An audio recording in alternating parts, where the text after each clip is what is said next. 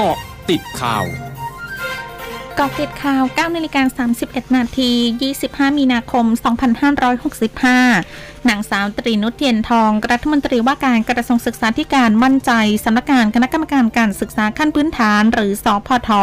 พร้อมจัดสอบนักเรียนเข้าศึกษาต่อในระดับชั้นมัธยมศึกษาปีที่ 1 ทั่วประเทศ ในวันที่ 26 มีนาคมนี้ และระดับชั้นมัธยมศึกษาปีที่ 4 จะสอบวันที่ 27 มีนาคม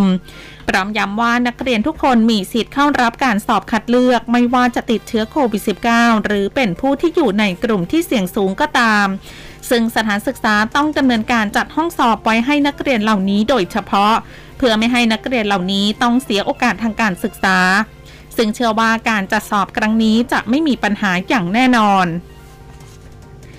นางสาวรัชดาธนาดีเรกรองโฆษกประจำสำนักนายกรัฐมนตรีในฐานะกรรมการผู้แทนพิเศษของรัฐบาล ในการแก้ไขปัญหาจังหวัดชายแดนภาคใต้เผย ที่ประชุมคณะกรรมการผู้แทนพิเศษของรัฐบาล ในการแก้ไขปัญหาจังหวัดชายแดนภาคใต้ มีมติเห็นชอบให้ศูนย์อำนวยการบริหารจังหวัดชายแดนภาคใต้ เสนอเรื่องให้กรมอุทยานแห่งชาติสัตว์ป่าและพันธุ์พืช ดำเนินการรับฟังความเห็นของประชาชน และศึกษาสถานการณ์จำนวนนกกรงหัวจุก เพื่อพิจารณาการถอดถอนออกจากบัญชีสัตว์สงวน ซึ่งสอนรับกับนโยบายการส่งเสริมการเลี้ยงสัตว์เศรษฐกิจ และอัตลักษณ์ของท้องถิ่นตามนโยบายของรัฐบาล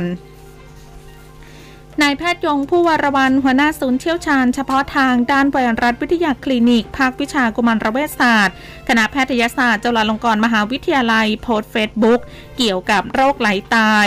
ว่าการศึกษาโรคไหลตายในประเทศไทย โดยได้รับการสนับสนุนจากสำนักงานการวิจัยแห่งชาติ ในปี 2540 นายแพทย์กลวีเนตรมณีและคณะได้ทำการศึกษาผู้ป่วยไทยจำนวน 27 คน ที่รอดชีวิตจากอาการซึ่งเข้าได้กับภาวะไหลตาย ผู้ป่วยส่วนใหญ่เป็นชาวอีสานพบว่า 16 ใน 27 คนของผู้ป่วยกลุ่มนี้ มีคลื่นไฟฟ้าหัวใจที่เหมือนกับกลุ่มอาการดูกาดาซินโดรมซึ่งเป็นภาวะที่สำคัญที่สุดที่ทำให้ผู้ป่วยเสียชีวิตขณะนอนหลับโดยไม่ทราบสาเหตุ เกิดจากภาวะหัวใจเต้นผิดจังหวะพบได้ทุกภาคในประเทศ โดยเฉพาะภาคตะวันออกเฉียงเหนือและภาคเหนือ ผู้ป่วยจำนวนมากมีประวัติของภาวะนี้ พบว่าบุคคลในครอบครัวก็มีประวัติด้วยทำให้บ่งชี้ว่าพันธุกรรมเป็นสาเหตุที่สำคัญหนึ่งของโรคนี้ กรมป้องกันและบรรเทาสาธารณภัย กระทรวงมหาดไทย รายงานมีสถานการณ์วาตภัยในพื้นที่จังหวัดกำแพงเพชร จังหวัดอุดรธานี จังหวัดร้อยเอ็ด และจังหวัดชัยนาทรวม 6 อำเภอ 6 ตำบล 14 หมู่บ้าน บ้านเรือนประชาชนเสียหาย 28 หลัง ไม่มีผู้บาดเจ็บและเสียชีวิต ซึ่งกรมป้องกันและบรรเทาสาธารณภัยได้ประสานจังหวัดและหน่วยงานที่เกี่ยวข้องในพื้นที่สำรวจความเสียหาย และให้การช่วยเหลือผู้ประสบภัยในเบื้องต้นแล้ว ช่วงนี้ไปเกาะติดวิกฤตรัสเซียยูเครนค่ะ เกาะติดวิกฤตรัสเซียยูเครนประธานาธิบดีโจไบเดนของสหรัฐเรียกร้องวันนี้ให้กลุ่ม G20 ขับรัสเซียและเตือนด้วยว่า ประธานาธิบดีวลาดิเมียร์ปูตินของรัสเซียอาจใช้อาวุธที่มีอำนาจการทำลายล้างสูงในสงครามยูเครน ขณะเดียวกันกล่าวถึงจีนว่าจีนทราบดีว่าอนาคตทางเศรษฐกิจของจีน เกี่ยวพันกับฝั่งตะวันตก หลังจากก่อนหน้านี้เตือนประธานาธิบดีสีจิ้นผิงของจีน ว่าจีนจะเสียใจหากเลือกข้างรัสเซีย ช่วงนาคืบหน้าข่าวอาเซียนค่ะ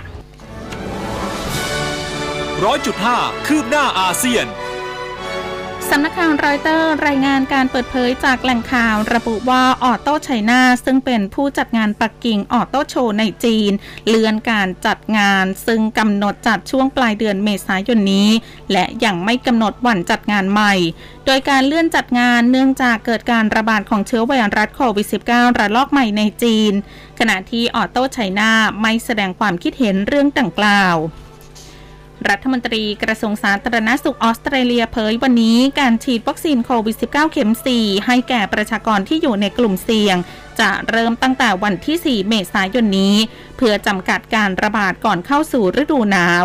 โดยจะเริ่มฉีดให้ผู้ที่รับวัคซีนเข็ม 3 แล้วอย่างน้อย 4 เดือน และมีอายุตั้งแต่ 65 ปีขึ้นไป ผู้ที่เป็นชนพื้นเมืองอายุ 50 ปีขึ้นไป และผู้ทุพพลภาพ หรือมีภาวะภูมิคุ้มกันบกพร่องอย่างรุนแรง กระทรวงข้อมูลข่าวสารของเมียนมาประกาศวานี้ว่าโรงภาพยนตร์ประมาณ 60 แห่งในเมียนมา จะกลับมาเปิดดำเนินการอีกครั้งตั้งแต่วันที่ 17 เมษายนนี้ ภายใต้การดำเนินมาตรการป้องกัน และควบคุมการระบาดของเชื้อไวรัสโควิด -19 หลังจากโรงภาพยนตร์ในเมียนมาปิดทำการตั้งแต่วันที่ 16 มีนาคมปีที่แล้ว ทั้งหมดคือกติดข่าวในช่วงนี้ สุพิชยาถาพันรายงานค่ะ